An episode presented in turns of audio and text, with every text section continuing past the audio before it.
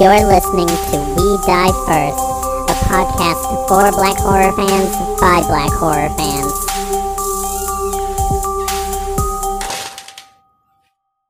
We're back, Spooky Squad. That was good. Yeah, that you didn't sound like you didn't sound like a clown trying to promote some weird circus. Yeah, guys, this is our third attempt, I guess, technically now. Trying to record this episode. It is cursed.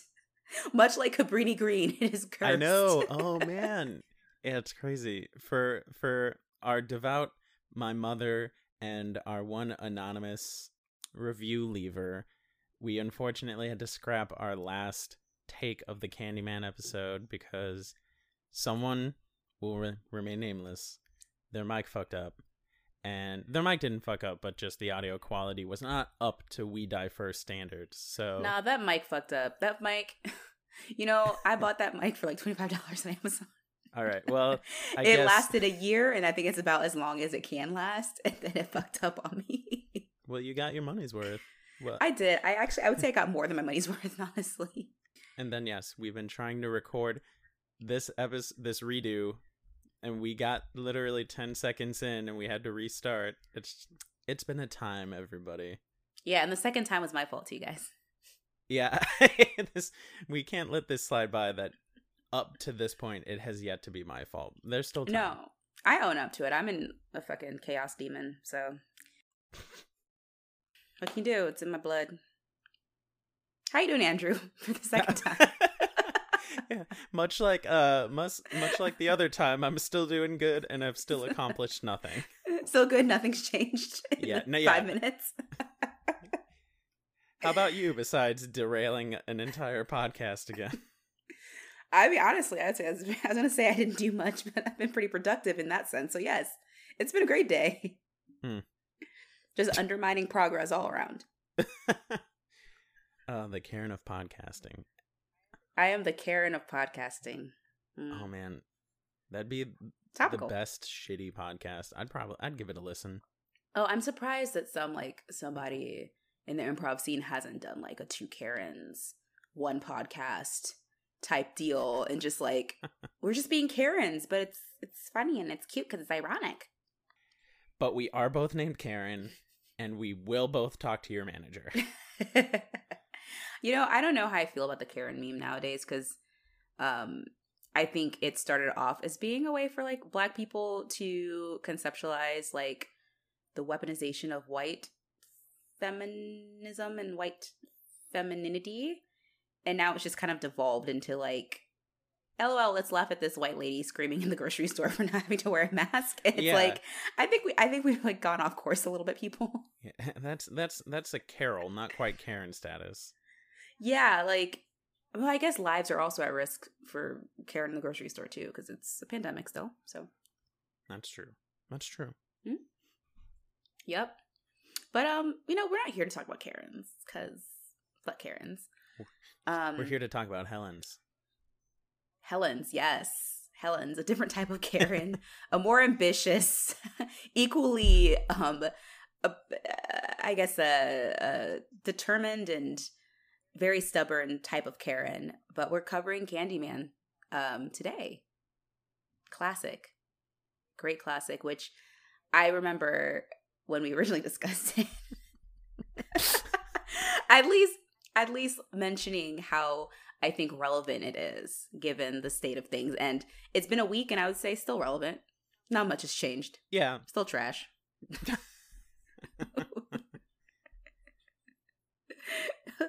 America is still a dumpster fire, so still relevant. Um, but yeah, Candyman, 1992, um, directed by Bernard Rose and starring Virginia Madsen, the iconic Tony Todd, Xander Berkeley, and Kasi Lemmons. Um, it's based on the short story The Forbidden by Clive Barker. And the film follows a Chicago graduate student who was completing a thesis on the urban legends, which led to the le- legend of the. Trying to get out, guys. Andrew, I'm so sorry. I don't know what is happening to me. Okay, do it again. Candyman, 1992, directed by Bernard Rose and starring Virginia Madsen, the iconic Tony Todd, Xander Berkeley, and Kasi Lemmons. It's based on the short story The Forbidden by Clive Barker, and the film follows a Chicago graduate student who is completing a thesis on urban legends, which leads her to the legend of Candyman, the ghost of an artist and son of a slave who was murdered in the late 19th century. That was brilliant and done in one take.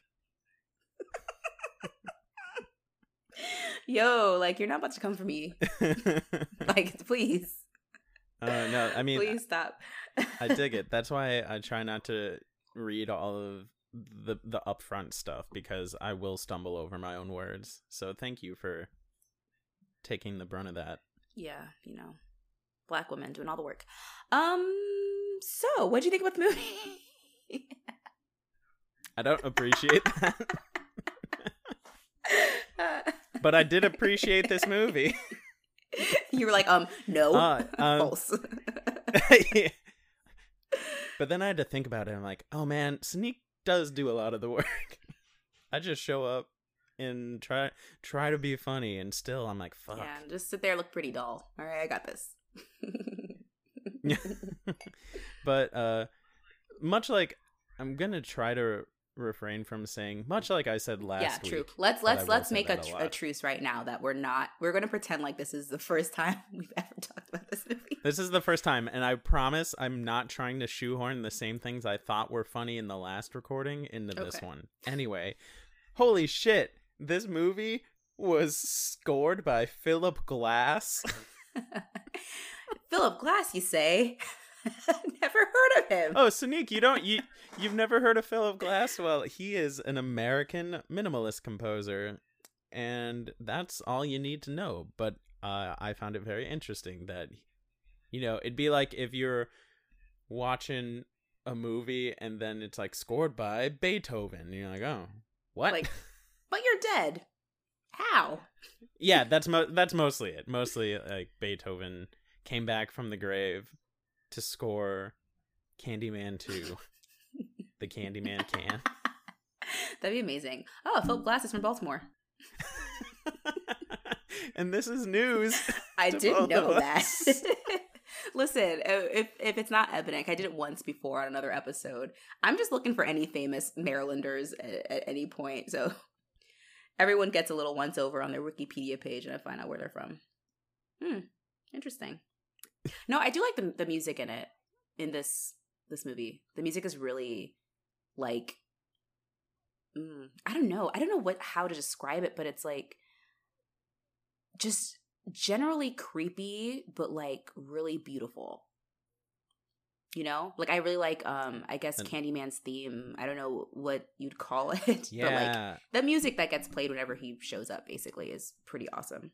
I like his and Helen's theme. Mm-hmm. That's beautiful. Mm-hmm. Yeah, and um a point which I definitely never made before. I love that this movie has like a very gothicy feeling, even though it's set in the 90s.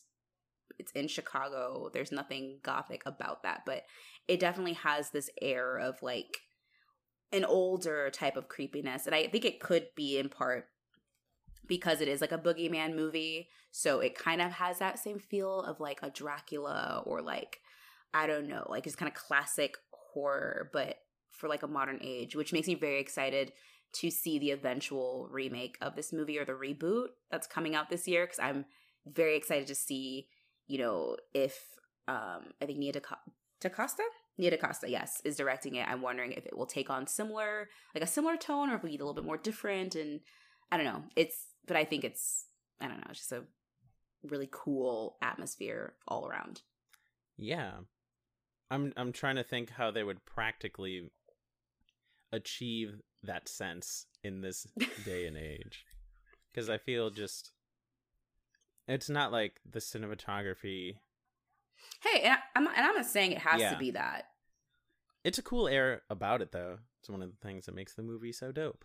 Mhm and just just yeah and just like very i think unique and just candyman's soothing voice opening up the movie sets the tone tony todd's voice is just i don't think that man gets enough credit I really don't. I think that he is like a living legend, but no, no one talks about him enough. We're talking about him. We're keeping his. We're keeping him alive. yeah, we're doing that. You know, Candyman's legend really just depends on whether or not people believe in him. Yeah, And that's the same to be said about Tony he almost disappeared. I say his name five times in the Just mirror. to make sure he's around. He's okay. Oh man, do you remember yeah. when? Speaking of just making sure he's around, so it opens up right with it's an interview, like a recording. I'm even saying this like pretending like this is Mhm. not the second time we've done this, but I still legitimately forgot how it's. Oh no, it's fine. but it's uh but it's uh the person being interviewed about the Candyman urban legend and it's in Indiana for no reason and then this girl's babysitting I still am floored by this and then invites this guy over she's this high schooler invites this guy over that's not her boyfriend But also definitely in high school as well. and also totally in high school and he comes over in his Letterman's jacket and his motorcycle, or maybe it was a leather jacket. I just know he's a douchebag. And he mm-hmm. shows up, and then she's like, "Let's go upstairs. I'm gonna give myself to you." Starts getting like getting undressed. Now she's just in her bra and her shorts, and then she goes. Did you know that if you say Candyman in the mirror five times, this murderous ghoul will come and split you from your B hole to your T hole?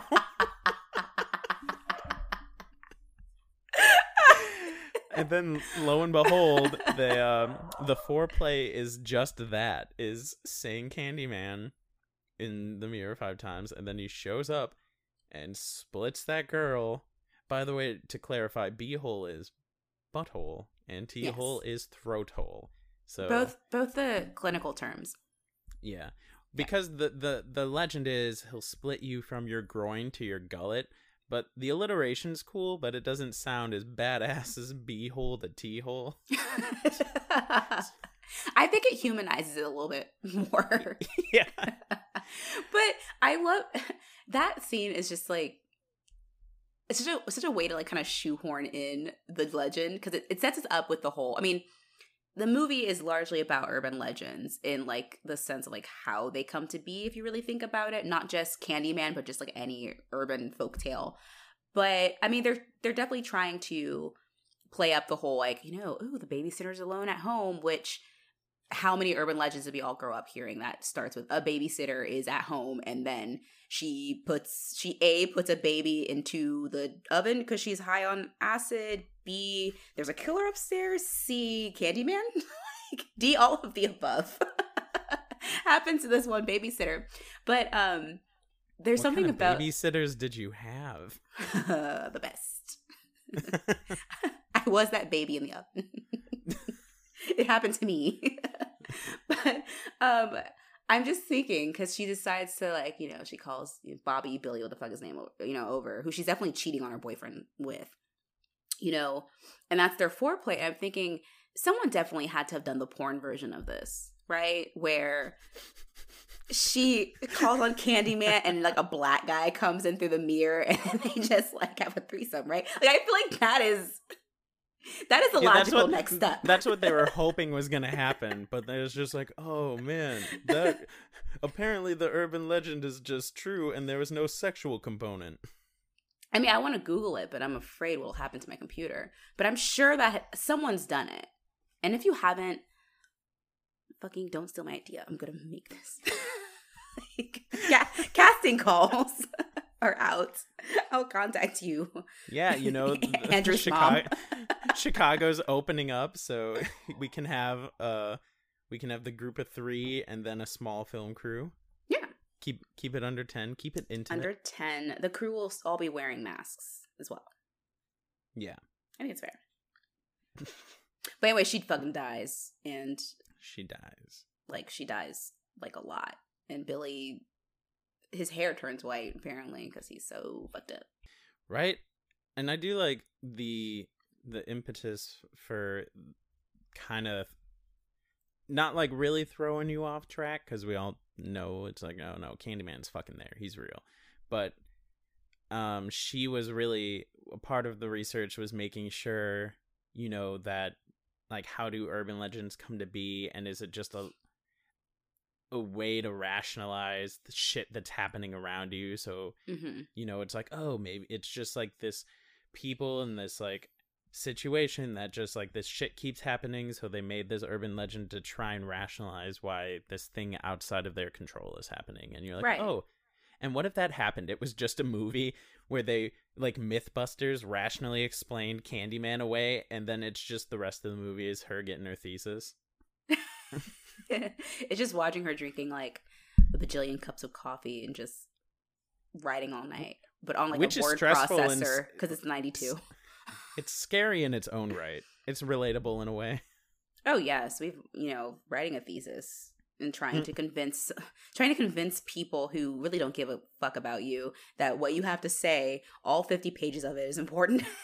it's yeah really, really a terrible way to have to live. Mm. I lived it, and so did you. So Yeah. we survived. And now look at us, We've got a horror podcast. Look at that. Look at us on round two, on round three of the same fucking podcast. Mama, I made it. so, um, after the interview, um, Helen ends up meeting up with, or she's not meeting up with them actually. She's she's working on you know trans uh, transcribing the interview, and two cleaning ladies who work you know there happen to overhear her talking about Candyman, and they're like. Yeah, like we know about Candyman. Like he's fucking real. Like he, like, he, he killed this lady named uh, Ruthie Jean like a few days ago. Like, yeah, like what's good, Helen? So now she's like intrigued that like, huh, like okay, they're like, oh, and apparently there's another 25 murders on top of that, like Ruthie Jean's that happened in the Cabrini Green neighborhood, and now she's like, you know, piqued interest. Now you know you love a Nancy Drew white lady who's just like, ooh, like mm-hmm. plot is unfolding, and she's like, she's on the fucking case. Talks to her friend Bernadette and, and colleague about this, and they're like, you know what, we're fucking doing it. We're gonna investigate this shit. We're gonna be stars in the academic community. So Yeah. all five people who care about the Candyman legend. Yeah, it's very again very niche. It's not just like it's grad school. I assume like it probably has a more broad title, but I assume she's getting a master's in urban legends specifically. I know that's not what happens, but it's just like, oh man, I could get I could get like a master's in history or like with like a weird ma- graduate minor in urban planning and that's kind of like the mix of it or like English literature and then you're just focusing on the urban legend aspect for your writing and it's like no no no no. I want to major in urban legends. I want to go and study them and then people ask what I can do and I will be able to recite urban legends. Basically, it's like, oh, like show Right. us your skill set, and she just carries around like a portable like campfire and just lights it and just telling you scary stories. Basically, to be fair though that seems way more practical because like as someone that went to school for music people always go oh you're a musician? Do music now i'm like well what the hell do you want me to do? Whip, pull out this marimba in my pocket play you a uh, play you a tune? Or you know you're like hey Sanique, show me some international policy or foreign policy. Yeah, i don't know what your degree was. It, it was international relations, and you're not wrong. When someone asks me about that, I think usually when I do tell someone that, their first reaction is like, "Really?" Because you tell dick jokes, and I'm like, "Yeah, I know."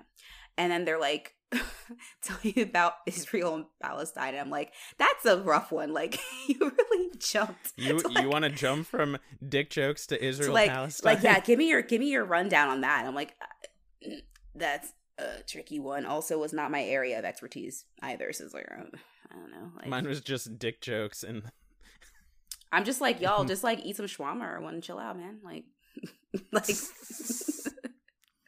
oh man, speaking of chilling out, um, we also I don't know this this is around the same thing we were talking about when she's like, Where, Helen's I'm gonna go to Cabrini Green and figure this shit out, but she goes to meet her husband Trevor, right. Mm-hmm, and then like he's teaching he's teaching a class, and then we see this are they undergrad or also grad students? I don't know. I just think- so- I just felt like like I don't know this kind of dynamic. It just felt very like undergrady. Like Trevor's a piece of shit. He's but then again he's also like married to like a student too. So we already knew the kind of person he was. yeah.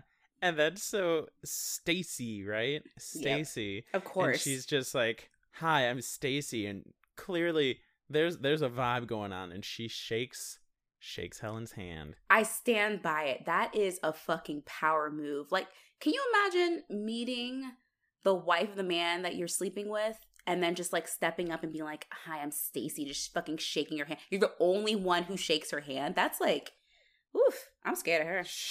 She's like, Helen's just like, Stacy, I can smell Trevor's dick on your hand. like you literally. Oh, I come know on. the odor. Come on. okay? Oh. I know your hand smells like Trevor. Okay. Right? But like, imagine where he. gross. Uh, I don't know. I feel like I was gonna make a beehole to T-hole joke, but I feel like it was too much for your mom to hear, so No, she's okay with it. I left that alone. I checked.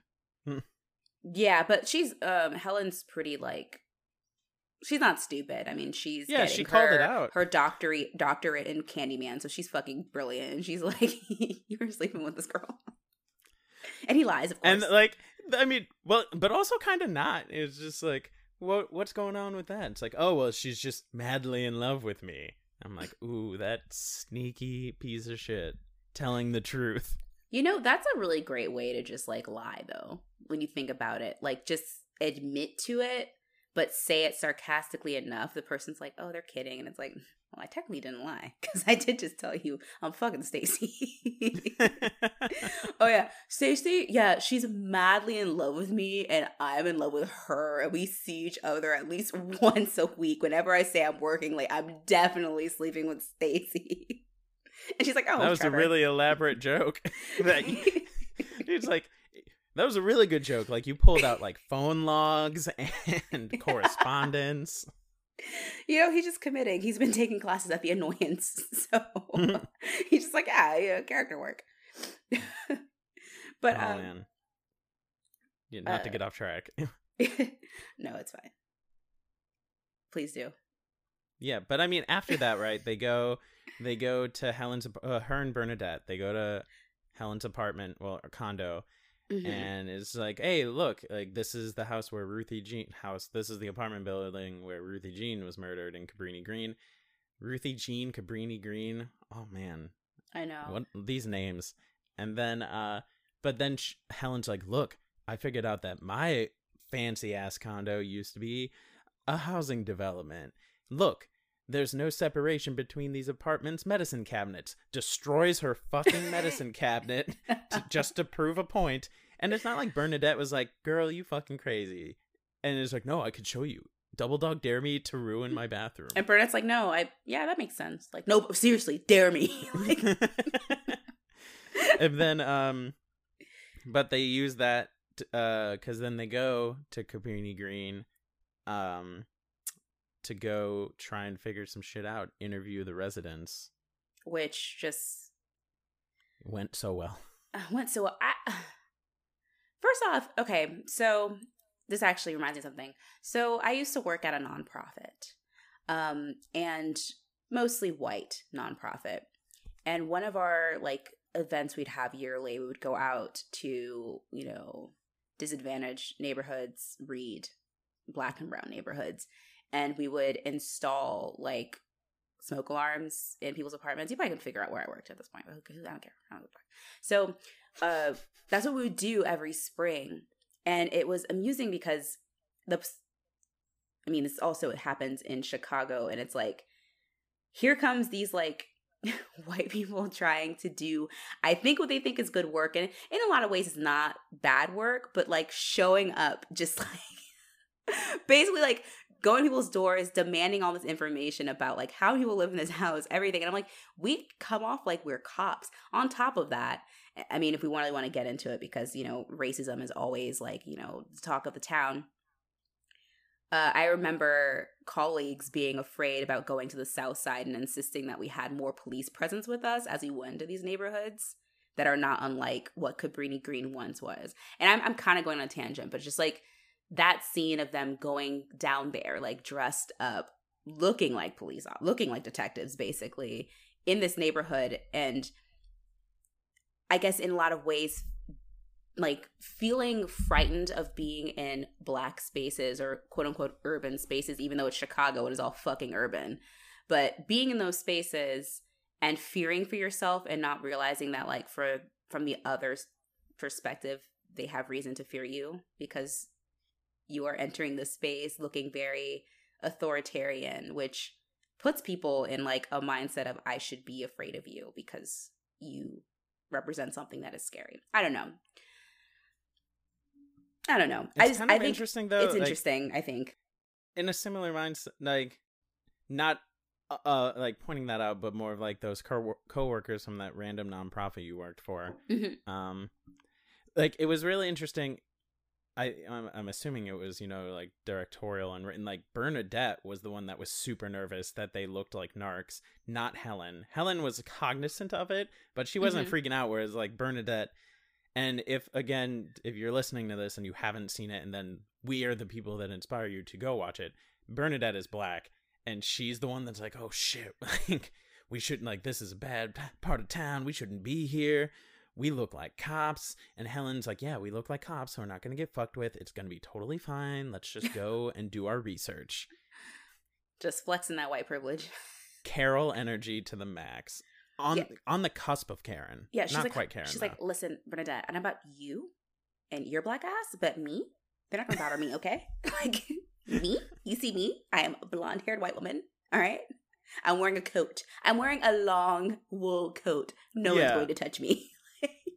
Which we later find out to not be true because she's fucked up later on. But like you know, in that moment, she definitely is standing in her, um, I think in her white womanhood and of just being like, I'm fine. Which is what Well, I kind also- of said when I worked that nonprofit too, because they're because of that stance of like we're scared. I'm like y'all. They ain't gonna fuck with it. Y'all all a bunch of middle aged white women. They're not gonna fuck with you in this neighborhood. Like, come on. They have sense. Like, Right. and it was also like Bernadette too on the flip side was kind of like when she was just when Helen started just taking pictures of everything, all the graffiti, she's like, "Yo, like this is someone's house. Like, what the hell are you doing? Like, this people live here. Stop just being so ridiculous." mm-hmm. And then they go into like Ru- Ruthie Jean's old apartment, and Yeah. then she was like, "Dude, like someone died here, man. This is being very disrespectful." yeah. And then Helen was just like, no, no, no, no. Look, br- broken medicine cabinet. Remember? Let me just go. Let Let me just, let me just crawl through this hole in the wall. Yeah. But this is where we, and again, uh, this is the first time I'm saying it. I've never said this before, but I loved that this is in the era of film, not digital, and she's taking a million fucking pictures. And then coincidentally, when she comes out of this hole in the wall, and Mhm. it's the mural of Candyman, but it, it's like it, his open mouth. So she's crawling out of Candyman's mouth, and she finally needs to get a picture of that, and then she finally, after twenty thousand pictures, runs out of film. yeah. Fucking ridiculous. ridiculous, but also just a really awesome shot. That her was- of her crawling out of his mouth was just, oof. That this, I think this movie has a lot of really cool. Um, I wish I knew more about the technical aspects of film, but like, there are just a lot of really interesting ways that certain uh scenes are framed, like that bit when she crawls it creates like a really interesting like tableau kind of kind of deal and it's like you know she's in his, the you know the beast's mouth. He's candyman. Is she the candy? I don't know. Man, I don't know. are we all aren't we all the candy when you really think about it? I also like to like as far as like just a movie and pacing, uh, this was a perfect um perfect moment when you thought, "Oh shit, we're to see Candyman or something of Yeah. Candyman." But Yeah. we don't. We, We just see don't. that mural. There's nothing at all. And it, We don't. actually really it's really good cuz it goes back to Bern and well cuz they keep going back to shots of Bernadette just waiting yes and then you're like, "Oh fuck, she's to get f- like fucking annihilated." get Candyman. and then Helen just comes through the window and it's like, "Hey, I need more film." And she's like, "Bitch, what are you doing? Stop screaming at me."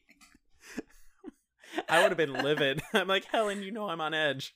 like, like you're lucky I didn't bring like a shiv or anything with me. okay, cut you. Um, but at that same um, in, while they're still in the building, they end up meeting Anne Marie. Um, and she's a single mother living with her baby son, and she she tells him more about the night that Ralph, uh, sort of Ralphie, Ruthie Jean, disrespectful. Uh, Ruthie Jean was oh, murdered. Ralphie Bean, her brother. Yeah. she tells him about this, and um, just an excellent film because I think that it's very clear there's a lot of like social and racial and like class commentary happening in it. She tells him that she heard, you know, Ruthie Jean being murdered, called the cops, and they didn't show up for like the longest time, which is a sad truth in certain neighborhoods where cops cops over police these neighborhoods, but then when they're actually called to respond to something, they just don't show up. And I'm like, I know y'all were around the corner trying to bust someone off, off of some like crack or some bullshit. Like, there were cops in this neighborhood for sure. You know, it's Right. just a lot of bullshit that's still ugh, sadly very relevant still.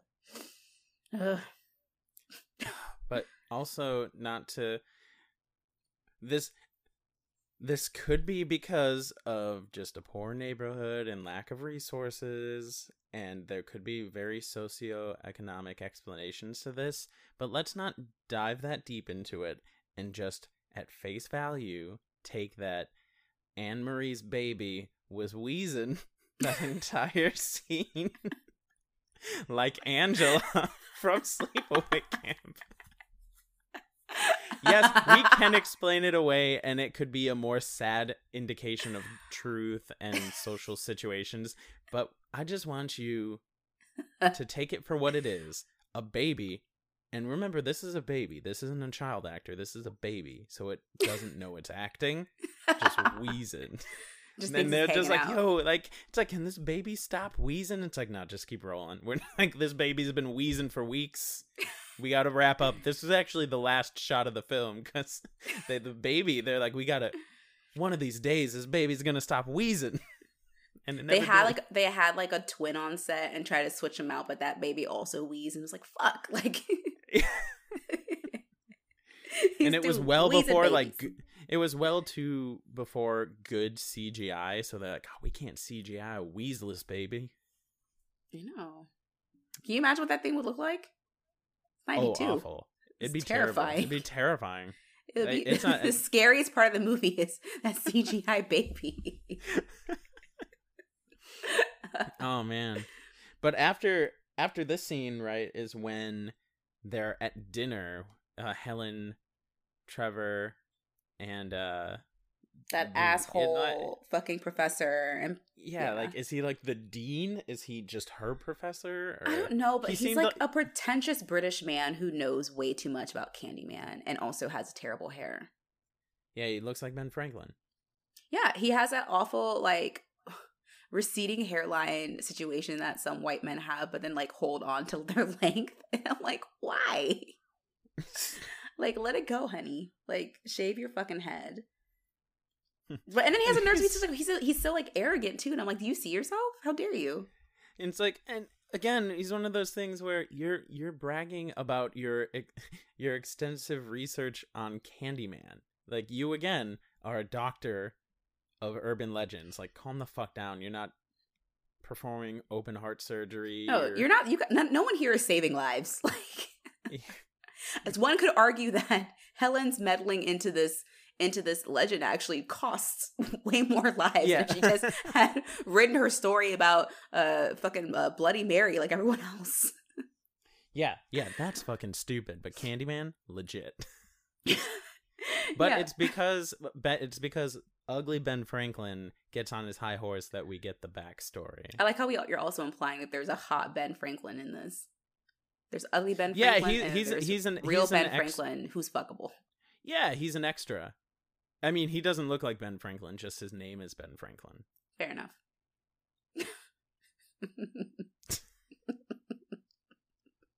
Sorry. please, please tell us the tale of Candyman, Andrew. Oh man. Uh Excuse me, let me clear my throat. and so I can adequately say this. So he uh was the son of a slave, and his Mhm. son, I meant his dad, got wealthy because he created a machine that helped with the mass production of shoes, right? Boots after the Civil War, something like that. Yep. So then so then he grew up in polite society, which is just to say he grew up around white people very favorably. He was sent to like the best schools, so he was very well educated and well respected in white circles. And he was a very talented painter, so people would hire him to do portraits. But then this wealthy white landowner, and I like that that's what they say. It wasn't like they gave him a trade.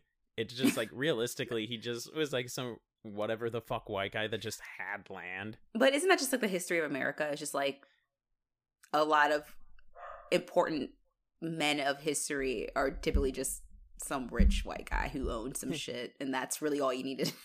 Yeah, what did he do? Was he like a great general or something? Nah, he he owned. That's He it. had- He just owned. acres and acres of green. Yeah.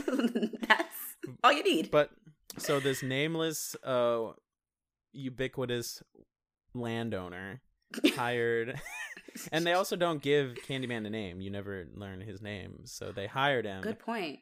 to uh to paint his. They do make a point of saying virgin daughter, and uh yeah, I'm like you could just said daughter, but anyway. Mhm. You know, we're just gonna go ahead and play up the whole, you know, the brutish black male with the virginal white girl. You know, listen, sexy, uh, ugly Ben Franklin, excuse me, knows exactly what he was doing. Did you just let it slip that you thought he was sexy? Freudian Oh man, it's okay. But so, uh, wealthy white landowner. Uh, let's just call him Jeff Bezos. So Jeff Bezos hired Candyman. hired Candyman to paint his daughter, yeah. and then uh, Candyman and the daughter fall in love. Mhm. And you know, a nice thing they don't say like she was super young. So let's just she's probably an adult to make this story more in our favor. So yeah, this sure. completely legal relationship and then so she gets pregnant so then jeff bezos is fucking pissed and hires a bunch of other hicks from like google and other tech companies to fucking cut off can they kidnap candyman they cut off his right hand and shove a hook in his bloody arm stump and then they fucking get honey from the whatever bee place next door the bee farm. the bee farm and they smother him in honey so that bees will sting him to death and then after he dies they burn his body and then spread the ashes over what then becomes cabrini green You know, this reminds me of um every so often I like to go to very dark places, so every day. And I was looking up Wikipedia has a pretty extensive list of ways to torture people or like methods of torture throughout history. Um typically they're from, you know, Europe and the Americas. crazy And this scene pretty much just justified that white people have, have have had very creative ways of killing people for ever. Because I'm like, who? What? Like this is a lot. You're doing a lot here. Like I don't understand.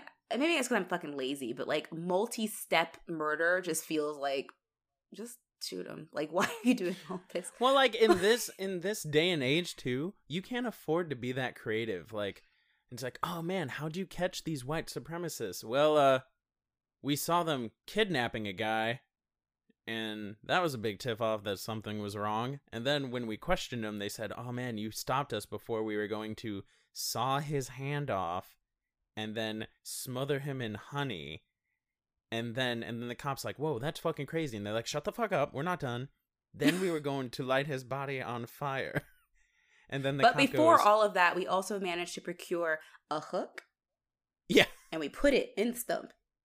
well why did you do that if you were just gonna kill him and then burn him anyway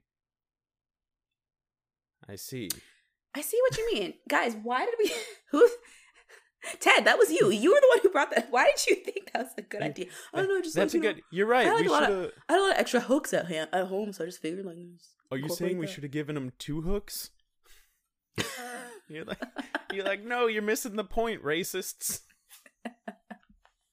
yeah, much like racism in and of itself, it's very fucking stupid. Basically, like the murder of Candyman is much like racism, just nonsensical and just like, why are you this invested? Like in all this.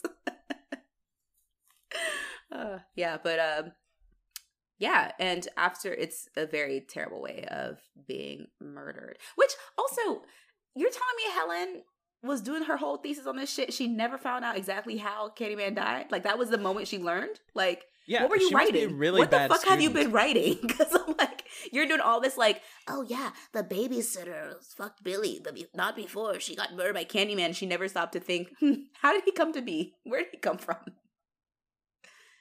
Yeah, and they were like, "We'll have something to present next week," and just, so they were a week out from presenting a thesis, and they're like, "Oh, history." And I know that this this fucking ugly Ben Franklin is set up to kind of like be like a like an ass, like a mansplainer. He's like, you know, but also he's asking the real A questions. he candy really- mansplainer. Yeah. I mean, he is though. But despite that being the way his character is being like propped up, he asks them a very valid question of, "But do you know the story of Candyman?" And both Bernadette and Helen are like, no. like, yeah, do you know the story of what you're writing about? Like, oh man, that's why women shouldn't be in academia. Anyway.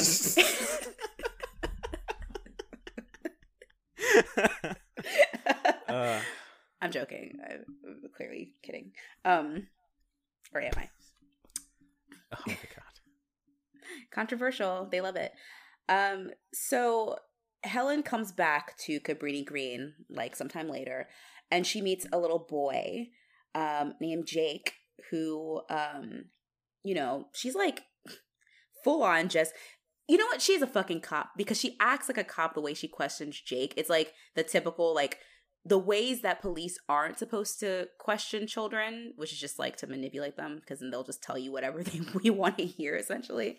But she gets him to spill the beans about Candyman because he's like, you know, he's like basically he's like you don't know what you're what you're messing with, little girl. like Right. Jake is wise beyond his years and tells uh, her the story about a little boy who was castrated by Candyman in a restroom, which Which is again just crazy. Fucking crazy. That is the one thing I never got and still don't get. I mean, it, he kind of explains it later, but it's I for one always have a hard time even if you are um just like malevolent unless you're like just outright you're you're like you're I guess completely malevolent and just like fucking shit up cuz for some reason knowing like the Candyman backstory, I feel like it's more of like vengeance in my mind Mhm. but he just will fuck up anybody.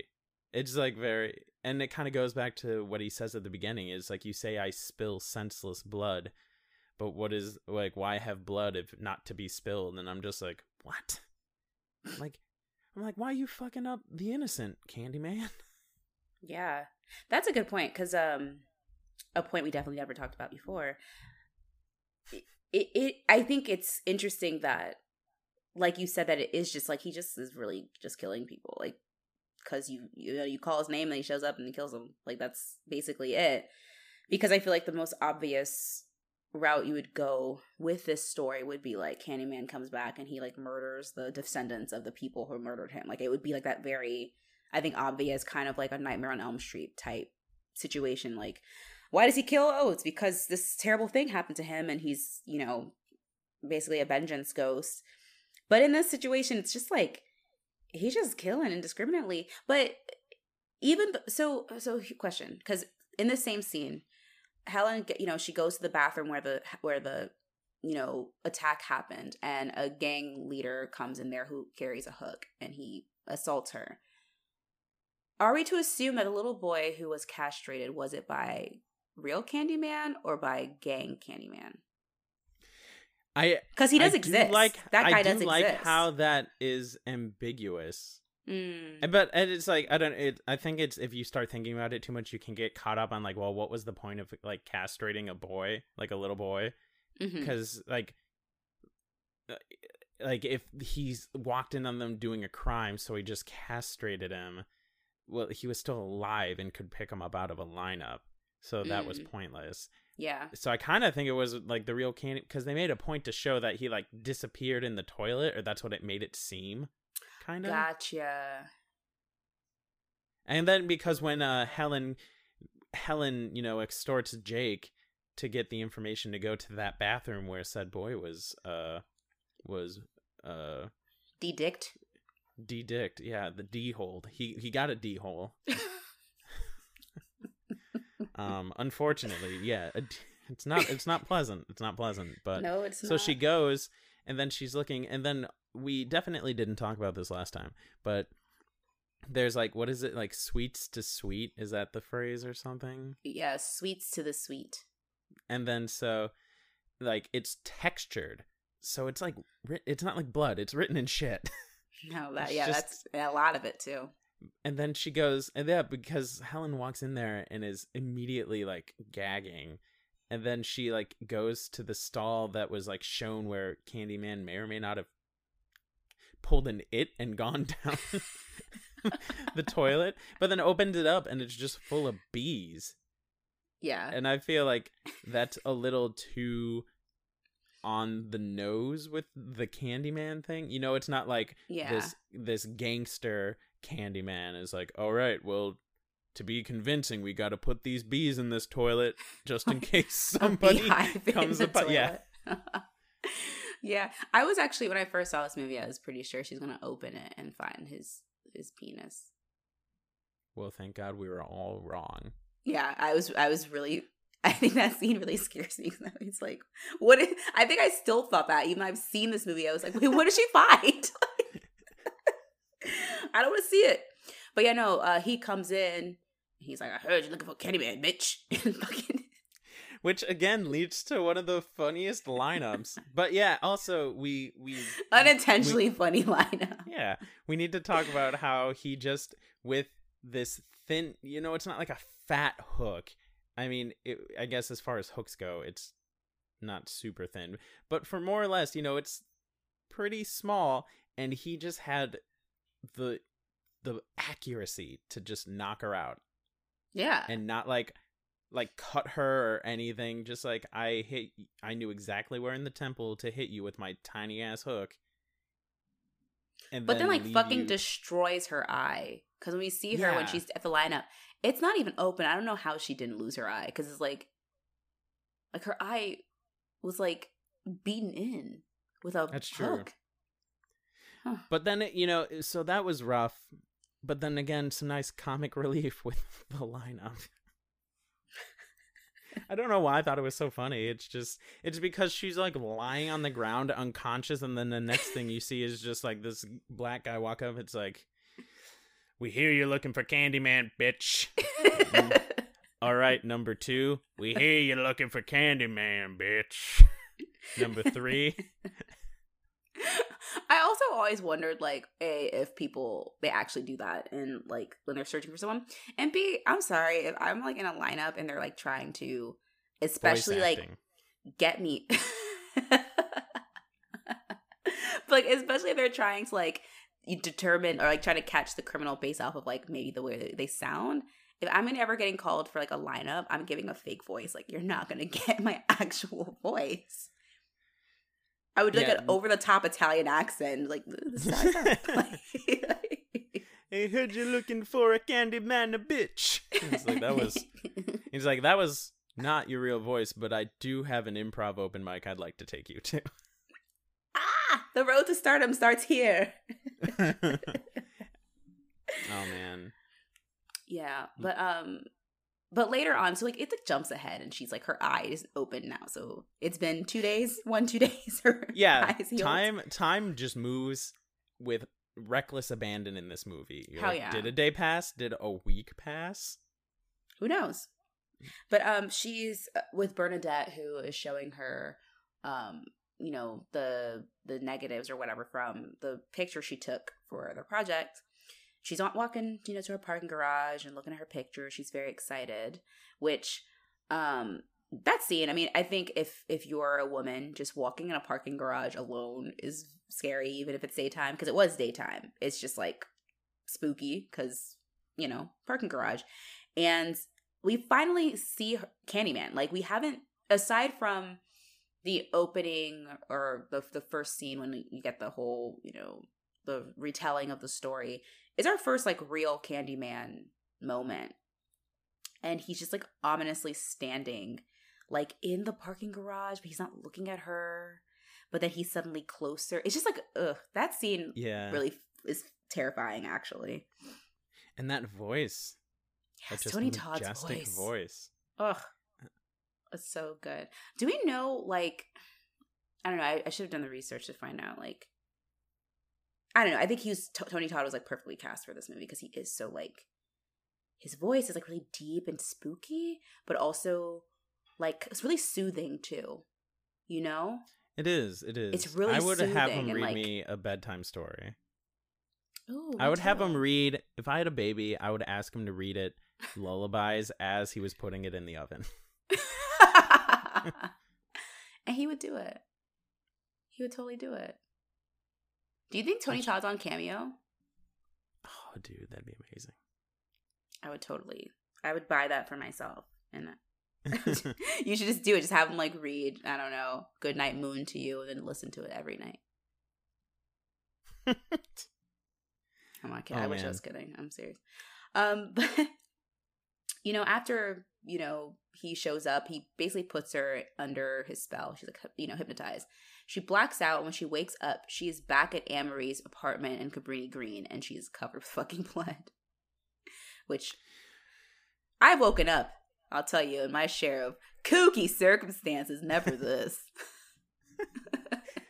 never with a never with a beheaded dog in the next room. and a missing yeah, usually, usually it's in the room with me. yeah. I usually yeah. the dog is there, and I'm like, oh yeah, that happened. Uh-huh, yeah, yeah, yeah. Uh-huh. Well, because you thought sh- you thought she got fucked up because Mhm. she's just covered in blood, and then you're like, I mean, and she's Oh, checking herself too because she wakes up, she like lifts her shirt up, and she's like trying to see if she's hurt. she's just like, oh, thank God, it's just a dog. It's just another dog. like this is old hat. I'm just kidding. She's fucking distraught. but would you rather wake up covered in dog blood or human blood? It depends what it happens afterwards. Like I, I don't know if I woke up covered in dog's blood and someone said, "Yo, someone broke into your house and then just killed a dog over your body. Here's like a million dollars for emotional trauma." Like I'm like, "Okay, thanks landlord." Then I'd rather the dog. But if I woke up in human blood and someone was like, "Hey, uh your estranged uncle uh found you and bled all over you in the middle of the night and then died and left you 20 million dollars in his will that I'd take that'd be pretty good too Wow, you really took me on a journey just now because I was like, what is happening? okay but if i it was woke also up in it was also so kind, specific that I was like, did this happen to you? um no trust me none of my uncles have enough money that i would be okay with waking up covered in their blood Hmm. Fair assessment. And also i love them and don't want them dead I that was the first reason I would hope. that I I figured. i'd have like a anne marie situation Ugh, Just poor Anne Marie. Ah. That was also really good acting because that shit was like, ugh.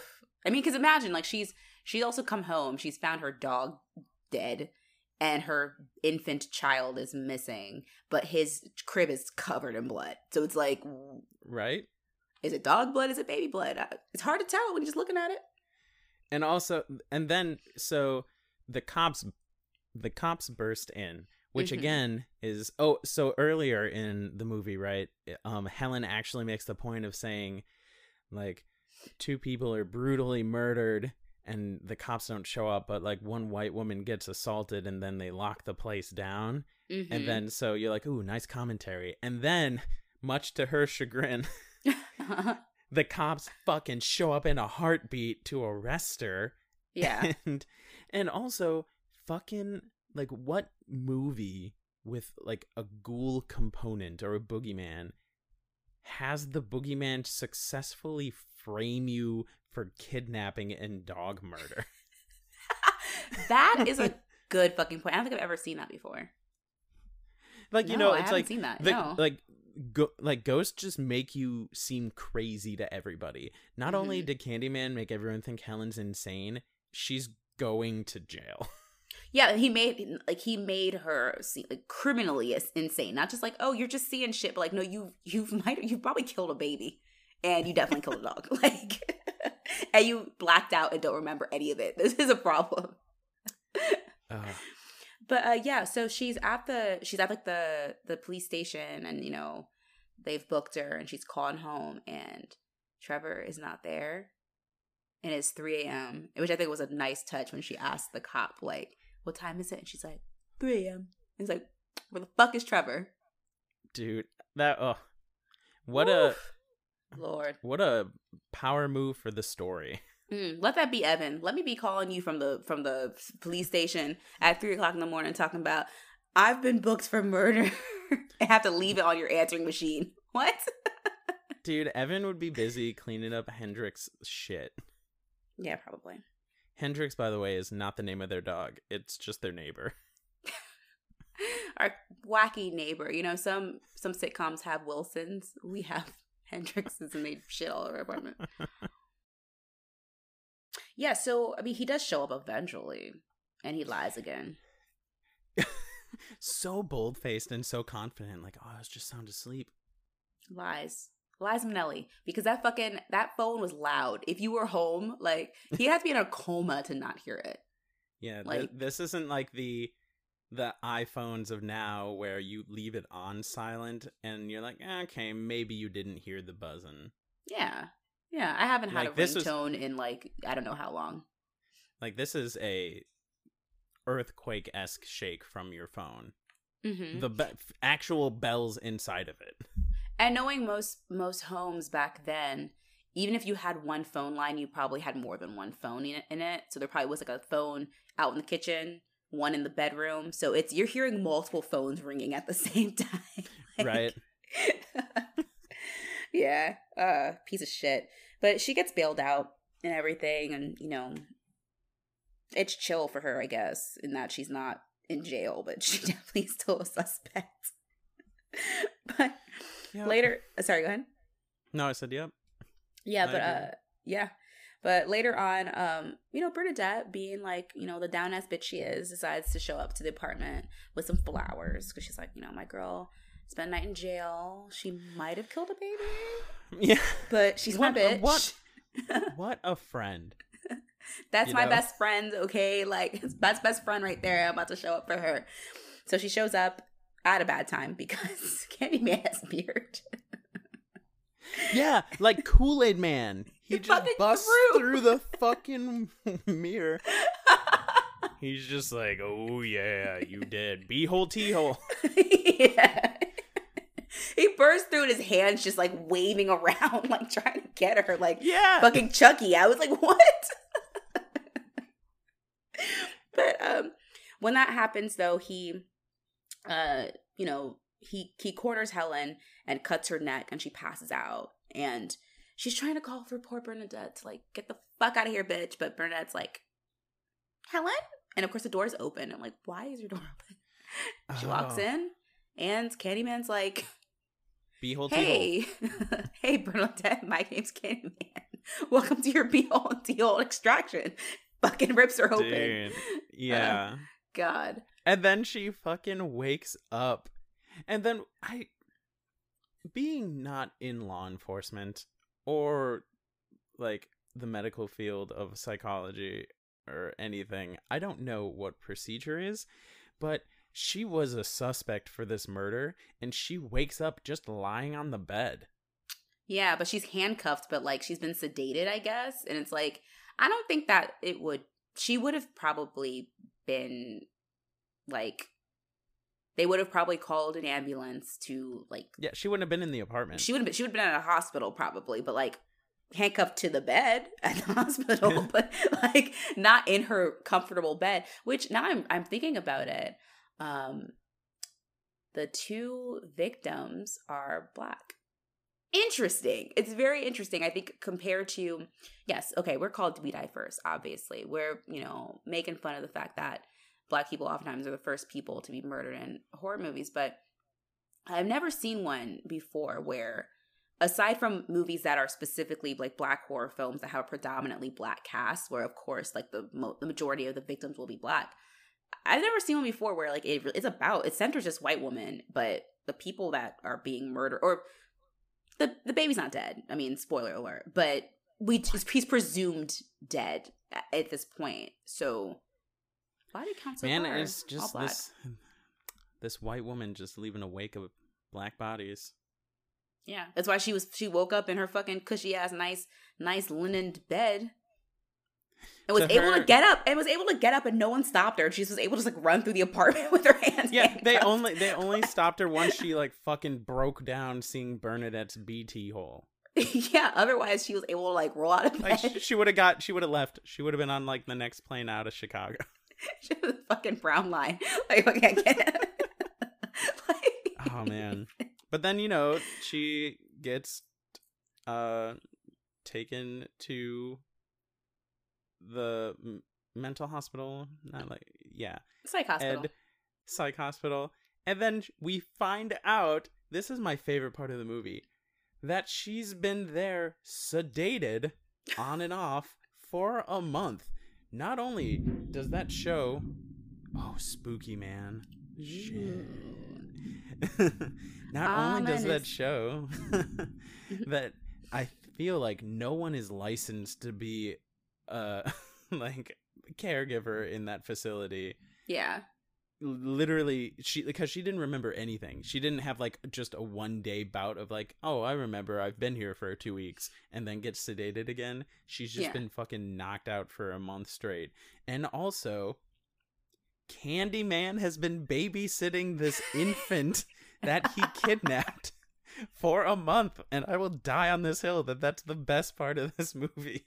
That is that is a part of this movie that I wish we had seen because it truly is him. Like because the the baby's fine. Like he's like all cooing and just like he's having a great time. Like he's like this is my new parents. like it's I like mean, it's which means like Candyman is actually taking care of him. Like he's being fed, probably changed. he's taking him to like the baby and me classes yes.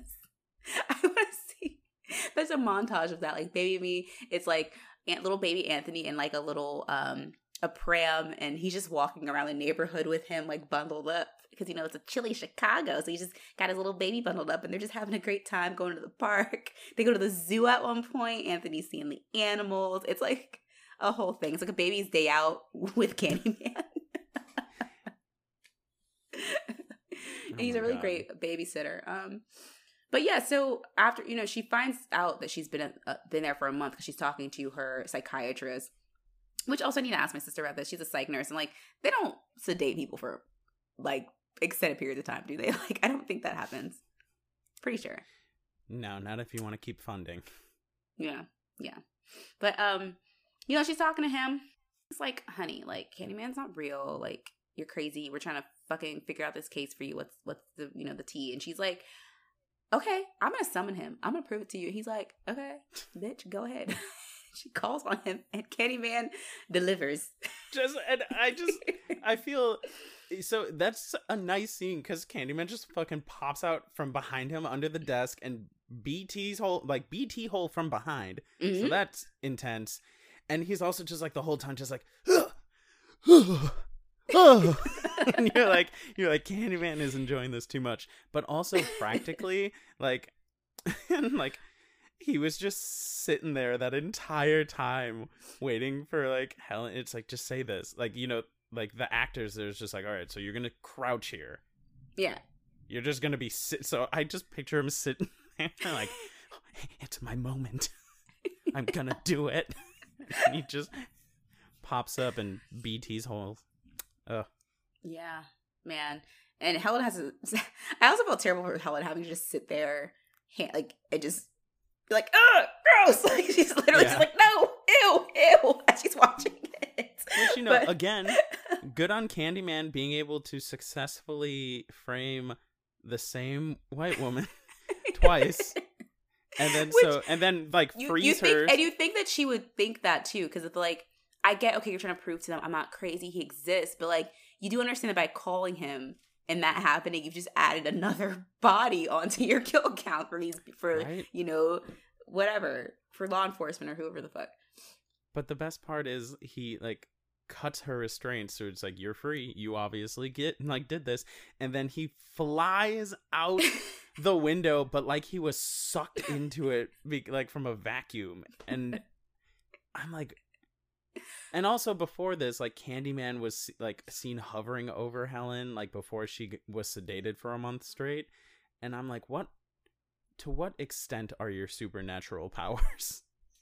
It's you a- not clear. are you a ghost that can just show up wherever because like uh, we talked about once how in the apartment how she would turn a corner and then he would be in the other hallway Yeah. so obviously it's not like he's an actual entity that has to travel through our normal plane of existence but then can also get sucked backwards out of a window yeah, it's very unclear. Like, Candyman's just a state of mind, man. Like, I don't know. Cause, like, literally, it is like he's here, then he's not, but then he also can be burned alive, but he's dead. So, huh? right like, it's not clear.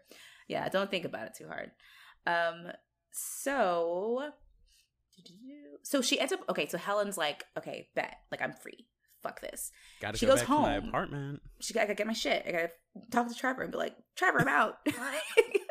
but also psychiatrist dead by Candyman. Crazy. So she gets home and look who's there.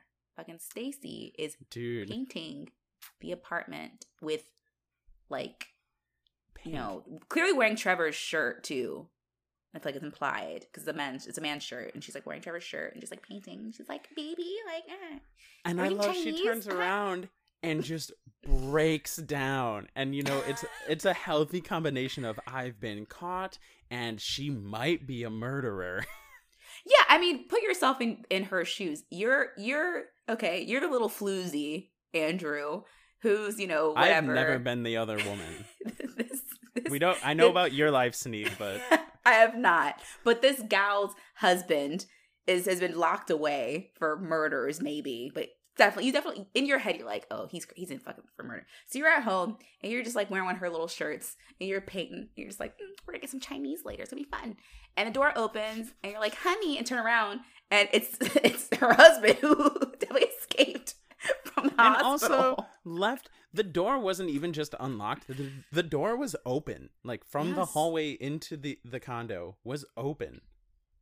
And you're like, Yeah. "What the fuck is you were asking for your your crazy boyfriend's ex to come out. Oh, and not ex as far as she knew. no, definitely still legally married. And you know, for being someone that's been tormented by this boogeyman and sedated for the better part of like a month and a half, maybe two months, we don't know how time works. And then seeing like this woman move into your life in your apartment, I feel she very tactfully responds by just going, I hate the color, and then throws the paint over the wall. You're like, that's that is benign compared to like but also still terrifying because it's like it's that kind of at least from Stacy's perspective, is that kind of crazy of someone who you know, or at least you think you know what they're capable of, but they're eerily calm. But then they suddenly have an outburst Dude. and they just throw paint and then they're mm. like, call the call hospital. And they do it really calm and they're just like come over to you. Like, what the fuck? Well, that is the best part. She, like, it's not even like in a weird voice. She just I would have, t- I would have tucked and ro- I would have backflipped my way out of that apartment in that moment. Like, fuck this. no man is just- worth this. It's like, here, Stacy, call the hospital. Take the phone, call the hospital, and she's just sobbing because she might die, and then you know, might get B and T'd in that moment. right? And then so she gives uh, like Helen's like, "Peace, I'm out. Fuck this," and then like Trevor's like, "Oh fuck, we got to call the hospital," and she somehow manages. Al- Also, we need to acknowledge that she has escaped from the psych hospital to her apartment Mm-hmm. and then back to Cabrini Green without any interruptions as far as I'm concerned. You know, like Yeah, no. maybe she didn't have her her Ventra card on her and she's like, "Ah, I gotta jump the turnstile. But other than that, it's been pretty flawless. Like no train delays, nothing. Everything's just smooth sailing. right? Luckiest woman, luckiest and unluckiest woman on earth, honestly, in that on that day. Um, and then but she gets to like back to the crazy apartment. She finds a hook just hanging and she's like oh hook to hook let's go. And she like climbs up this hole in the with the ceiling and then it comes through the floor of, and then again this just snoring loud snoring ass candyman taking a snooze which again i'm like so do you live here? Do you not just live in another dimension and then you are summoned to like he was no, he lives here. He pays rent there. He actually calls the landlord for repairs there. He like he's he's got he signed a lease. Okay, he Right. he signed it in shit, but he's he, he signed a lease. Okay, this is where he lives. then she hooks him. Obviously, doesn't do anything because he's dead. But then, Uh, oddly, yeah, right? Did it do something? But then he's just like, "Yo," and that that's when he starts doing all of his his philosophical talking of, Mm-hmm. uh, you know, like come with him, like and be. It's better to live immortally through like their crimes than it is to just exist as a human. And that's like, Exactly. he, he goes on his soapbox about talking how he and it's kind I was reading this article and it was talking about how again we we never learned his name but it's like irrelevant who he was in his when he was alive it's now he is this thing and Mhm. like he he has held more importance and meaning in so many more people's lives as this horrible thing and this legend than he did in his real life so he clings to it Mm, yeah, yeah, and which is which is you know his main issue with Helen because in writing her thesis and doing her investigation, she's basically trying to disprove his existence, which is you know why he's so mad. yeah Yeah, but um, yeah, he like offers he like he's like yeah, like you know surrender to me and like we'll you know I'll this baby will be fine, and then he like fucking kisses her with bees in his mouth. dude, and his rib cage, and just his person. Probably his beehole's probably full of bee- like it's a literal beehole. This is just so many bees. That was so dumb. But yeah, I, I don't know. I related to Helen. Like I've also been kissed before, not with someone had bees in their mouth, just just period. You've been but they might they might as well have had bees in their mouth because like I don't like this kiss at all. Not Well, one bit. like she also kind of like passes out again ish right well Mhm. or she's like under that trance and then she comes to and then she hears anthony crying and then so earlier in the movie there's this big fucking junk pile like mostly furniture and stuff and Uh-huh. jake's like we're gonna burn it for the bon like for the party for the bonfire but then so helen hears anthony at the end and crawls into that bonfire and then Jake sees well she goes with her hook and Jake only sees the hook so he's like Yes. oh Candyman's in there we're going to we're to burn that guy alive He like brings the fucking dead. sends like the bat signal out, and the whole neighborhood comes. literally Comes the out. whole neighborhood and then so and you know now we're finally like reaching the end where uh Helen finally gets Anthony also kudos to Candyman for having one arm and somehow getting this child into the smallest nook and cranny of that entire bonfire. Don't know how he did it. I mean, he also can kind of fly, so who knows? But just like That's true. who knows? Candyman's the extent of his powers. He did some crazy like I don't know when Wingardium Leviosa bullshit, and then the baby ended up in there. Yeah, he was the finest schools he was sent to was It was actually actually Hogwarts. Hogwarts. yeah. yeah but then so i mean the the end it, it's cool like the actual ending is very cool but Mhm. as far like the lead up to the real end is uh you know it's when you're watching it it's very intense you're like oh shit what's happening because then the the whole fucking entirety of cabrini green is there setting this thing on fire Mhm. and then Helen's like fighting Candyman off, trying to save this baby. Like burning like rafters are landing on her, and you're like, how are you able to push this off of you? Uh, white woman strength. And and then she go she finds like a stake and drives the strength of her four sisters. Just- yeah. And she just stabs this burning stake into the bee-filled ribcage of I'm Candyman. sorry to go on a tangent, but I just imagined like to invoke white woman strength, it's almost like Captain Planet, and like you you have like the power of Susan B. Anthony, Eleanor Roosevelt, uh, Lady Gaga, and you just bring them together and you just like morph into like a super white woman. It's just like ah, Her haircut got even shorter, and the power of Lena Dunham, I invoke thee. And then she's yeah, like, yeah, Fucking depends which- Transformer. oh god, yeah, she was unstoppable. basically. Oh my god. But oh, that's too that uh, to the white woman listening, let us know. Is that true? Yeah, How many how many of you does it take to turn into a Megazord? I'm also thinking of Power Rangers. Are you all Power Rangers? Get back to us, write a nice five star review, and then say, "P.S. I am the leg of the Karen Zord," or something. Yeah. Um, Thanks. but so so Captain Planet Helen, Captain Helen stabs Candyman, and he, you know, dies. like is set on fire and dies. But I then mean, like, Helen, I mean, bees fly out of him after, so I guess it's like, yeah, basically death. Is like he was just a bag full of bees in the end, like many of us are. And then It's so Helen a bunch of with, like- bees wearing a man suit, basically. Yeah, you know, they were like this whole story is actually just built upon like the trope of like three kids on each on each other's shoulders in a trench coat. But Yeah. then Clive Barker was just like, "But what if they were bees?" yeah, And They funded it. the story.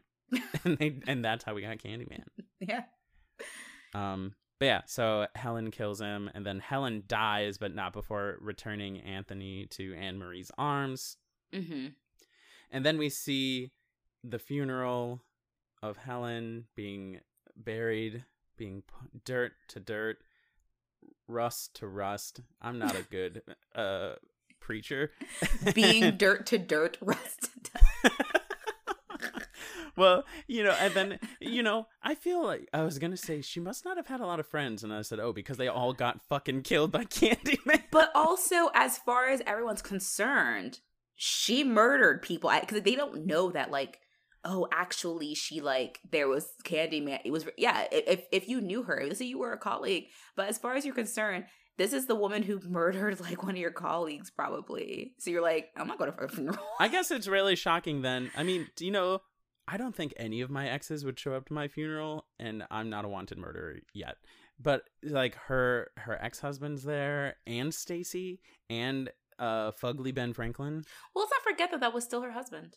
They were not divorced. That's true. They were not divorced. That was still her husband, and I think, I think that's also probably just a lot of guilt on his part of like, oh.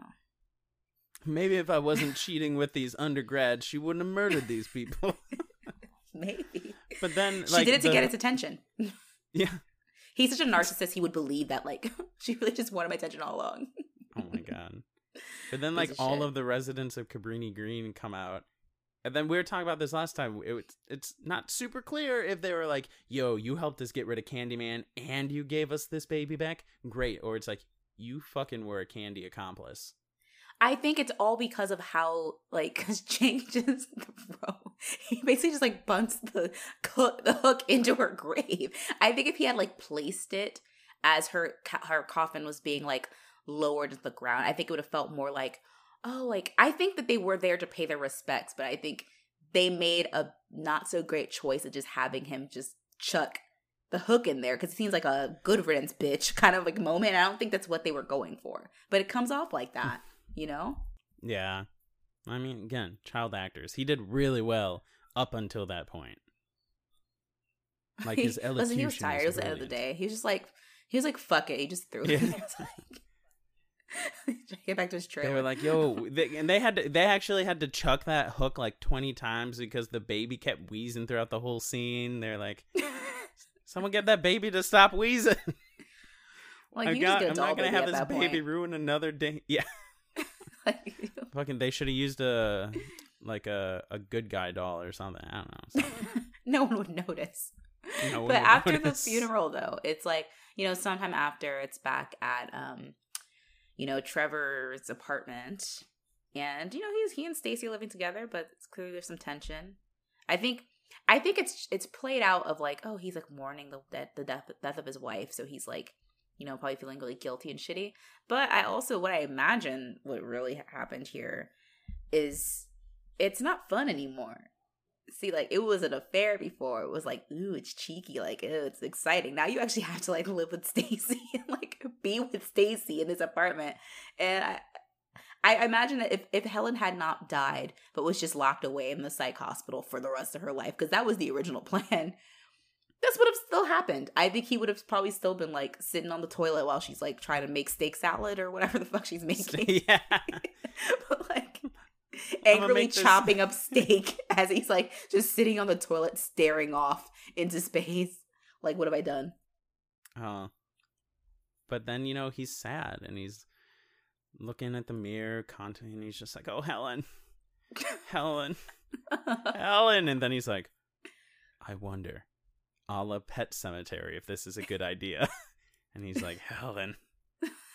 Helen and then, and then like she fucking shows up behind him, you know, like burned scalp and and, she all. looked dope. She looked Yeah. so good as a as, as a burnt ghost. I loved Yeah. it. And then she's just like, "What's the matter, Trevor? Are you scared?" And then the well, you know, it was gruesomely loud because Stacy had to stop cutting steak, raw steak, to run to the bathroom and see her beloved professor BT hold. and she screams And she screamed the she a little, she a little bitch. What you never seen someone get BT hold before, man? Yeah. This your first rodeo? a fucking undergrad, you fucking freshman. Right. I like it's and then like so that's in essence the end, but I do like during the credits it goes to presumably it's Cabrini Green and Mhm. it's a new mural of Helen and like her head like her head is like not like Ghost Rider on fire, but kind of like a halo, but it's flames.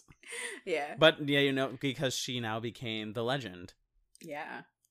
Which I like to think that I Helen's like a badass. I think Helen's like a vengeance demon. I think like you call on Helen and she like does your bidding. Like she's not gonna kill you. He only she only killed Trevor because he had it coming. But like if I called on um Helen right now and it was like I called her like five times, she would show up and then she would like I don't know, kill the the girl at the supermarket who was rude to me. Yeah, it doesn't matter how small. Yeah, she'd be like, "I got you, girl." I'm like, "Thanks, girl," and she does it. Feminism. But, yeah, if feminism isn't BT holing someone that was rude to you. hey, listen, I'm listening. I'm trying to learn. I'm very petty. what can I say? I'm petty. Like, I, like, don't be rude to me. You won't get BT hold. Okay. I just like keep your- calling Helen, and she's like, okay, like she's like a punch card for me. Yeah, dude, like your My temp, tenth one's you- free. Yeah, that'd be a hell of a business. Yeah. And just like, oh, but don't don't let your ghost ass die because apparently you can do that, Yeah. No. Mm. God forbid. right? But yeah, that that was Candyman. and kind of like uh, we definitely didn't talk about last week is this is the blackest movie we have reviewed so far. it is the blackest movie and i'm so happy we chose this one because i think it's it's truly of like horror movies that feature black people in it like my one of my favorites because it actually is like fucking scary i i, I remember is a many a, a sleepover so trying to summon candyman He never came? no It's because he uh, died. Because he died, Sneak. uh, it's true because this would have been post 92 mm-hmm. he was Mm. dead he was dead dead did- at this point yeah, not not fake dead like the first time. No. Not just not just hook-handed bee stinging spread over Cabrini Green dead, like stabbed a second time in a bonfire dead. burned and then the bees exploded out of him dead. Bees exploded. Mhm. I also do like how kind of like when we were talking about when we did our as above so below episode and we were talking about how Benji was kind of like like that black guy is like no I'm not going down there I'm not doing that but then he got Mhm. like you know plot devices happened and he goes and like Bernadette's just like I'm not going in there Like you got, I, I am standing in this abandoned apartment, but I'm not going through that medicine cabinet. Still got killed though. Still got killed. Well, because of a white woman. Yeah, and try to be a good friend to her too. Yeah, she came. She she spent like the extra money at Hallmark to get the "I'm sorry you're wanted for murder" card. I know, and those are like limited. Um, you know, It's a limited run. Yeah, they don't it's limited them, like- run. Yeah, it's not like they only like release it like once every year. I think it's like around Valentine's Day, like right before Yeah. it. Yeah. So, man, R.I.P. Bernadette. Hmm. So yeah, that was. I want everyone to know that when we have these nice little pauses, it's like we're just kind of staring at each other and we're like, who's going to say something? And then Sanique just is fucking tired of it. She's like, okay, we're done. yeah, I want to leave now. So I'm just kidding. But um, that was She's- Candyman. Um, next week we are going to be covering. Oh, you're looking at me to tell. All right. I caught on. Yeah. Stage Fright. It's a 2014 masterpiece and I picked it because I actually was re cuz it's a it's a horror musical. So it's inherently comedic.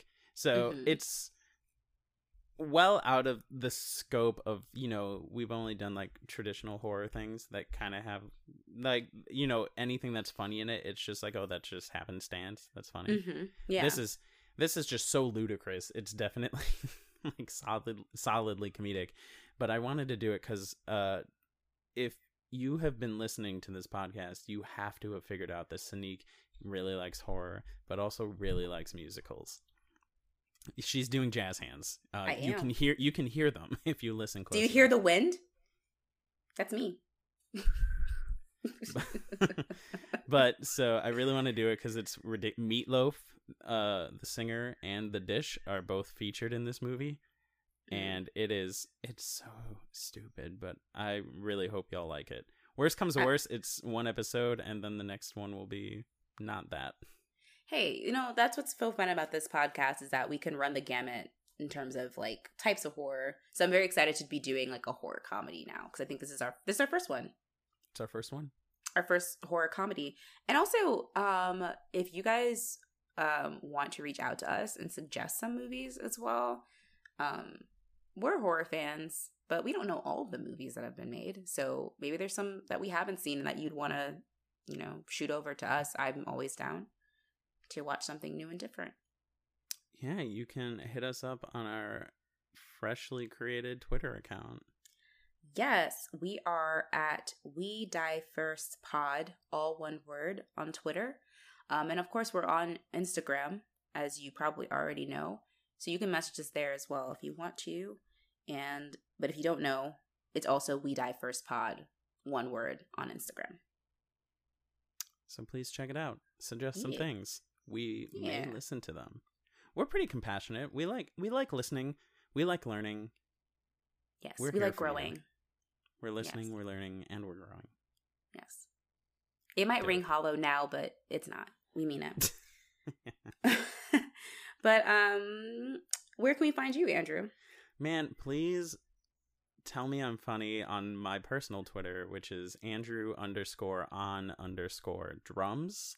Mm-hmm. Or you can hit me up on my personal Instagram, which is Andrew John Baldwin. That's J O H N.